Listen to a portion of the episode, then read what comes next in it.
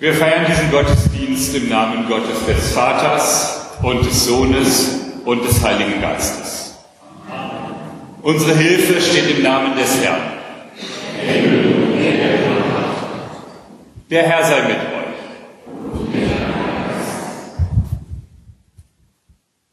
Herzlich willkommen zum Gottesdienst am Sonntag Letare. Heute ist ein besonderer Gottesdienst in der Passionszeit, weil wir heute einige Kirchenälteste verabschieden wollen und auch den neu gewählten Kirchenvorstand in sein Amt einführen wollen. Mit dem Wochenspruch für diese Woche nähern wir uns dem österlichen Geheimnis. Dort heißt es, Wahrlich, wahrlich, ich sage euch, es sei denn, dass das Weizenkorn in die Erde falle und er sterbe, so bleibt es allein. Wo es aber erstirbt, so bringt es viele Früchte. Die Früchte des Kirchenvorstands sind nicht immer sofort sichtbar. Und doch sind sie da. Wenn nicht in den Jahrhunderten und gar Jahrtausenden vor uns Menschen immer wieder Leitungsverantwortung für ihre Kirche übernommen hätten und diese Leitungsverantwortung, diese Entscheidungen dank Gottes Hilfe Frucht gebracht hätten, dann würden wir vielleicht heute hier nicht so sitzen in dieser schönen Kirche. So wollen wir heute Gottesdienst feiern und auch feiern, dass sich Menschen gefunden haben, die diese Verantwortung wieder für die Zukunft übernehmen wollen. Lasst uns beten. Gott des Himmels und der Erde, wir danken dir, dass du aus allen Menschen deine Kirche herausgerufen und erwählt hast. Wir danken dir, dass wir in ihr dein Wort hören, Abendmahl und Taufe feiern können. Immer wieder weichen wir von dem Weg ab, auf dem du uns führen willst und meinen, alleine alles besser entscheiden zu können. Führe uns zurück auf den Weg der Wahrheit, den du uns weisen willst. Das bitten, wir durch Jesus Christus, unseren Herrn, der mit dir und dem Heiligen Geist regiert und lebt von Ewigkeit zu Ewigkeit. Amen.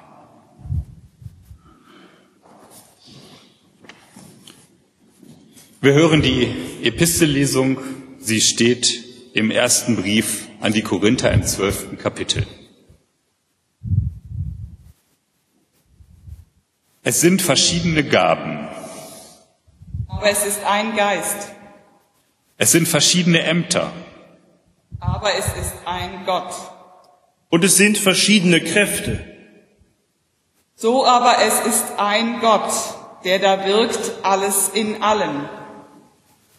In einem jeden offenbart sich der Geist zum Nutzen aller. Dem einen wird durch den Geist gegeben, von der Weisheit zu reden. Dem anderen wird gegeben, von der Erkenntnis zu reden, nach demselben Geist. Einem anderen Glaube in demselben Geist.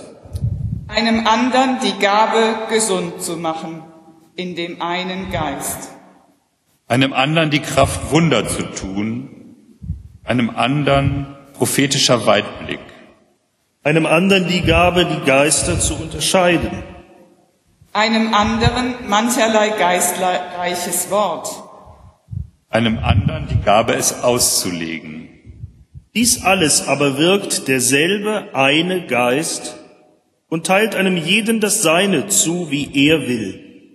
Denn wie der Leib einer ist, und doch viele Glieder hat, alle Glieder des Leibes aber doch ein Leib sind, obwohl sie viele sind, so auch Christus. In ihm sind wir eins. Das Evangelium steht bei Johannes im zwölften Kapitel.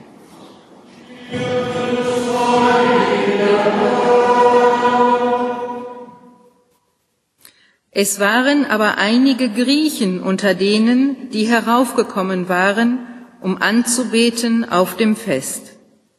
Die traten zu Philippus, der von Bethsaida aus Galiläa war, und baten ihn und sprachen, Herr, wir wollten Jesus gerne sehen. Philippus kommt und sagt es Andreas. Und Philippus und Andreas sagten's Jesus weiter.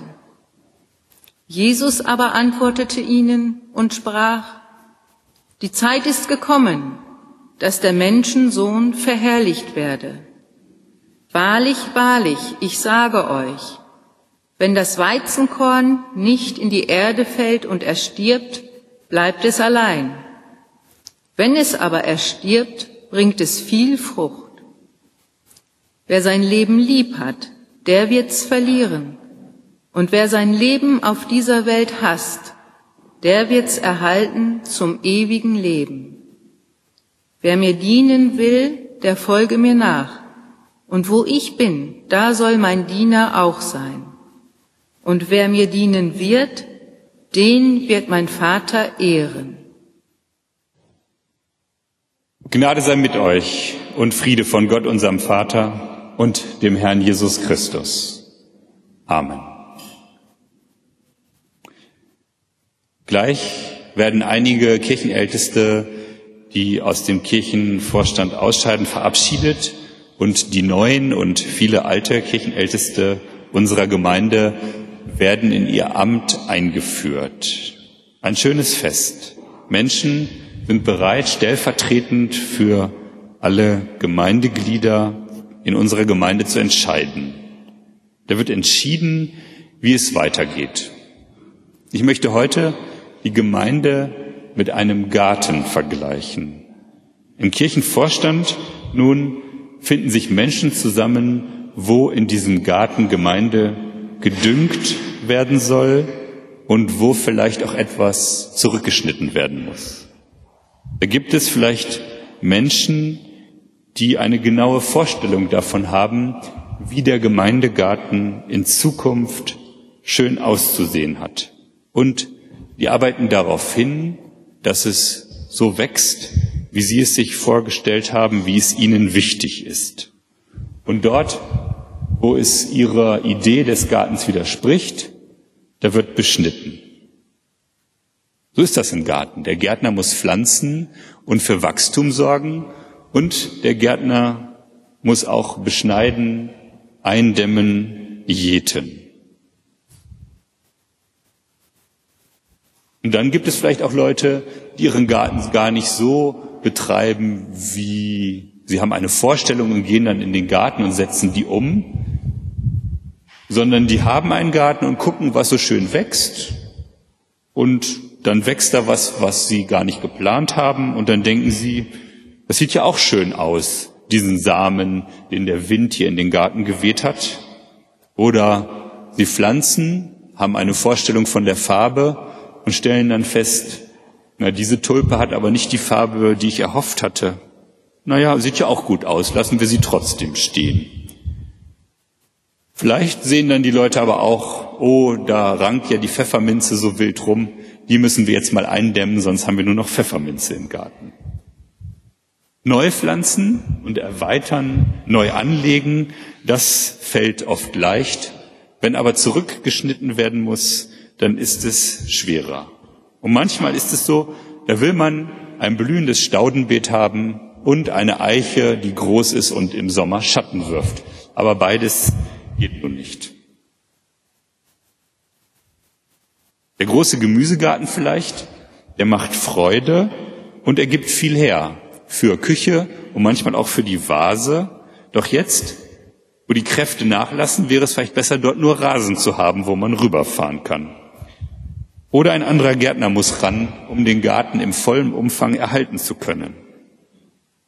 Und als Pfarrer, wenn ich Gemeindebesuche mache, sehe ich sehr viele verschiedene Gärten in Detmold. Ich will Ihnen mal zwei Extreme schildern. Es gibt Gärten, die sind geometrisch streng. Da findet man viele Steine, zum Beispiel weiße Steine, die den Garten ganz hell machen. Und aus diesen Steinen drücken sich manche Pflanzen heraus. Es gibt auch Gärtner, die wirklich auf geometrische Stränge Wert legen. Da sehe ich dann Buchsbaumkugeln, die aus schwarzen Steinkreisen sich erheben. Es gibt aber auch Gärten, da ahne ich, dass vielleicht vor 20 Jahren da mal eine Ordnung herrschte. die jetzt ein bisschen ins Kraut geschossen ist. Die Büsche sind eng gepflanzt und jetzt kämpfen die Pflanzen ums Licht. Der Weg ist in diesen Dickicht hineingeschnitten. Ich komme zur Haustür und ich stelle mir vor, das muss so die Arbeit von einem Dornröschenprinz gewesen sein, der mit seinem Schwert hier rechts und links abgehauen hat, damit man überhaupt noch zur Tür kommt. Und jetzt stellen Sie sich mal vor, der Gärtner, der weißen Steine und schwarzen Kreise und grünen Kugeln muss mit dem Gärtner, mit dem Dornröschengarten sich darauf einigen, wie man nun einen Garten pflanzt. Finden Sie einen Kompromiss? Ich denke, ganz so gegensätzlich sind die Positionen in unserem Kirchenvorstand zum Glück nicht, wie der Gemeindegarten zu pflegen ist. Und wenn wir die Gemeinde, den Garten als die Gemeinde als Garten betrachten, dann ist natürlich gut, wenn wir mal in ein Buch gucken bei einem Obergärtner. Und heute für den Sonntag Letare ist uns ein Text von dem größten Gemeindegärtner aufgegeben, von Paulus. Paulus hat Gemeindegärten in vielen Ländern angelegt und auch in seinen Briefen uns Anweisungen für die Pflege hinterlassen. Und in Korinth, da ist es zu einem mächtigen Streit um die richtige, um das richtige Gärtnern gekommen. Deshalb gibt es mehrere Briefe von Paulus an die Gemeinde in Korinth. Paulus ist dort wirklich mit der Gemeinde an seine Grenzen gekommen. Er hat gemerkt, seine Art, Konflikte zu regeln, haben alles nur noch schlimmer gemacht. Um im Bild zu bleiben, Paulus konnte sich mit den Leuten in Korinth nun wahrhaft nicht darauf einigen, wie der Garten in Zukunft aussehen soll. Und so schreibt Paulus aus der Ferne einen Brief. Und der Brief mit dieser Gemeinde, mit der er sich wirklich streitet, der beginnt nicht mit dem Streit. Der beginnt auch nicht mit den Unterschieden. Nein, der beginnt mit dem Gemeinsamen. Und das möchte ich heute vorlesen. Paulus schreibt, Gelobt sei Gott, der Vater unseres Herrn Jesus Christus, der Vater der Barmherzigkeit und Gott allen Trostes, der uns tröstet in aller unserer Trübsal, damit wir auch trösten können, die in allerlei Trübsal sind, mit dem Trost, mit dem wir selber getröstet worden sind von Gott. Denn wie die Leiden Christi reichlich über uns kommen, so werden wir auch reichlich getröstet durch Christus. Haben wir aber Trübsal, so geschieht es auch zu Trost und Heil. Haben wir Trost, so geschieht es zu eurem Trost, der sich wirksam erweist, wenn ihr mit Geduld dieselben Leiden ertragt, die auch wir leiden. Und unsere Hoffnung steht fest für euch, weil wir wissen, wie ihr an den Leiden teilhabt, so werdet ihr auch am Trost teilhaben.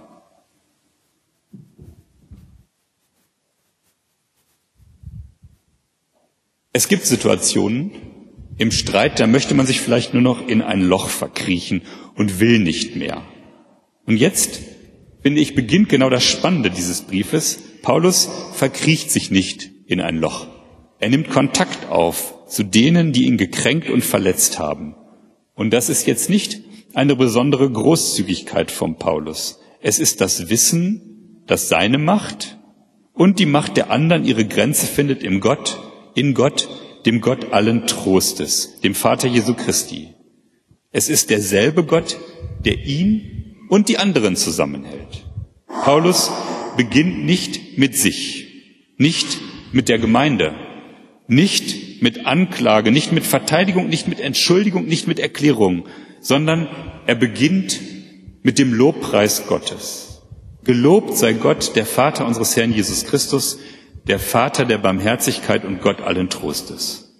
Gott ist für ihn da und Gott ist für die anderen da, gleichermaßen.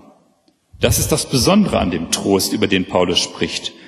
Er nimmt nicht Partei, er übt keine Macht aus. Alle sind auf den Gott allen Trostes angewiesen. Er gilt dem einen und darum auch dem anderen. Er ist nicht übergriffig, und nicht vereinnahmt. Und das ist das Besondere an dem Trostanfang dieses Briefes an den Korinthern. Paulus begegnet den Korinthern auf Augenhöhe. Er spendet ihnen nicht Trost und sie sind Empfänger des Trostes. Er verwendet den Trost nicht gegen sie oder für sich. Er erinnert sich und sie gemeinsam an Gott, den Gott allen Trostes. Trost auf Augenhöhe, das ist die Geschichte Jesu Christi. Gott begibt sich auf unsere Augenhöhe. So wie es im Philipperbrief heißt, den auch Paulus geschrieben hat. Christus hielt es nicht für einen Raub, Gott gleich zu sein, sondern entäußerte sich selbst und nahm Knechtsgestalt an, ward den Menschen gleich und der Erscheinung nach als Mensch erkannt. Wer Gott so kennt an seiner Seite und zugleich an der Seite aller, wer das weiß, hält viel aus, kann streiten, wütend sein, gekränkt werden, auch versagen und bleibt trotzdem dran.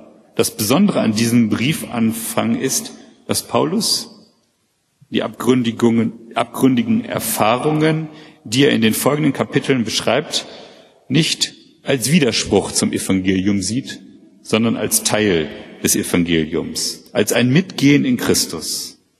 Er folgt Christus und Christus begleitet ihn. Und das ist das Besondere, das Tröstliche dass er seine Erfahrungen nicht gegen Christus deutet, sondern durch ihn.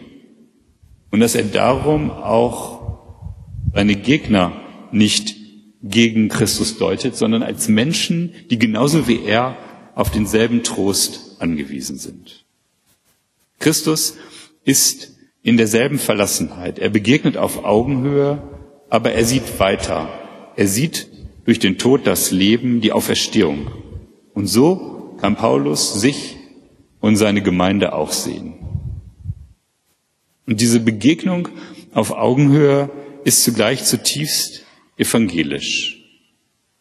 Es gibt ja beim Priestertum aller Gläubigen keine Über- und Unterordnung. Das heißt, wenn alle gleichberechtigt sind in der evangelischen Kirche und einer würde dann anfangen plötzlich zu predigen, dann könnte ja der Eindruck entstehen, er stünde über den anderen, sei wichtiger. Und um diesen Eindruck zu vermeiden, hat die Kirche sich Regeln und Ordnungen gegeben. Das ist so ein bisschen wie im Straßenverkehr. Rechts vor links, das heißt auch nicht, dass der vor rechts, von rechts kommt, bevorzugter oder übergeordneter wäre, sondern es heißt nur, dass geregelt ist, wie zu verfahren ist, wenn zwei Leute gleichzeitig auf eine Kreuzung kommen. So gibt es in der evangelischen Kirche auch die Bestimmung, wer berechtigt ist, zu leiten. Der Kirchenvorstand unserer Gemeinde ist berechtigt, Leitung auszuüben. Und wozu tut er das? Natürlich, um Ziele zu erreichen. Aber der Kirchenvorstand leitet nicht in einem Vakuum, als gäbe es vorher nichts und als bräuchte er die Gemeinde nicht, um seine Aufgaben zu erfüllen. Das Ziel der Leitung ist dem Wesen und dem Auftrag der Kirche abzuleiten und somit verbindlich und zeitunabhängig. Die Kirche wird durch das geglaubte und gehörte Evangelium ins Leben gerufen und ist damit Gottes Werk. Und das sagen wir, wenn wir sagen, ich glaube an die heilige christliche Kirche. Wir glauben, dass die Kirche Gottes Werk ist. Und unsere Gemeinde soll allen Menschen bezeugen, wovon und woraus sie selbst lebt. Und wir wissen gleichzeitig, dass wir darüber nicht verfügen können, wovon und woraus wir leben. Über Gott kann man nicht verfügen. Wir sollen bezeugen, das heißt sagen, was wir selbst mit Gott erlebt haben und das an alle Menschen weitergeben und so zur Wahrheitsfindung beitragen. Das richtet sich an alle Menschen, auch an uns selbst. Die Kirche und die Gemeinde soll das Wesen des christlichen Glaubens immer mehr verstehen und Menschen für diesen Glauben gewinnen. Das ist das Ziel all des Gärtnerns. Dass der Garten in dieser Richtung wächst, dafür soll die Leitung sorgen. Nun habe ich mal für diesen Gottesdienst in der Geschichte nachgeguckt und da haben ja schon viele Leute drüber nachgedacht, was Gemeindeleitung soll. Und ich möchte Ihnen mal einen Zeugen aus der Kirchengeschichte holen. der Schleiermacher heißt. Der hat die Leitung sich so vorgestellt, dass sich dem, der Leitung der Glaube immer mehr erschließt, das Evangelium immer reiner erkannt wird und dass die Gemeinde dann wissen will, ja, was habt ihr denn erkannt? Nun verratet es uns doch. Und so ist der Kirchenvorstand, die Leitung angespornt, immer mehr vom Evangelium zu erkennen. Die Gemeinde will das wissen und es kommt zu einer Angleichung und insgesamt verwirklicht sich das Evangelium dadurch immer mehr.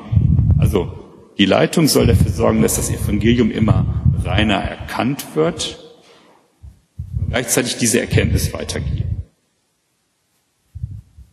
Der Trost, den wir alle nötig haben, der kommt durch das Evangelium von Jesus Christus zu uns und ist eine wichtige Dimension bei allem, was wir tun. Im Gottesdienst, in der Seelsorge und auch in der Diakonie. Und mir scheint, dass diese Aufgabe der Weitergabe des Evangeliums an die nächste Generation entscheidend wichtig ist. Wenn wir neuere Untersuchungen angucken, dann sehen wir, dass nur noch 15 Prozent aller Kinder und Jugendlichen in Deutschland religiös erzogen werden.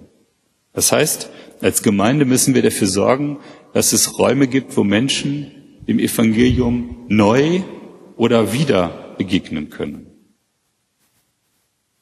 Ich hoffe, Sie hören jetzt nicht aus diesen Sätzen immer heraus, der Kirchenvorstand sollte oder müsste oder die Gemeinde sollte oder müsste und kriegen schon ein bisschen Angst, was alles getan werden muss. Ich will es mal so sagen. Seit Jahrtausenden hat Gott seine Gemeinde zusammengerufen aus allen Menschen, hat sie getröstet und ihnen geholfen. Sonst wären wir heute Morgen nicht hier. Und dieser Trost gilt uns genauso wie sein Anspruch. Also lasst uns getrost die Gemeinde leiten und weitergeben, was wir empfangen haben.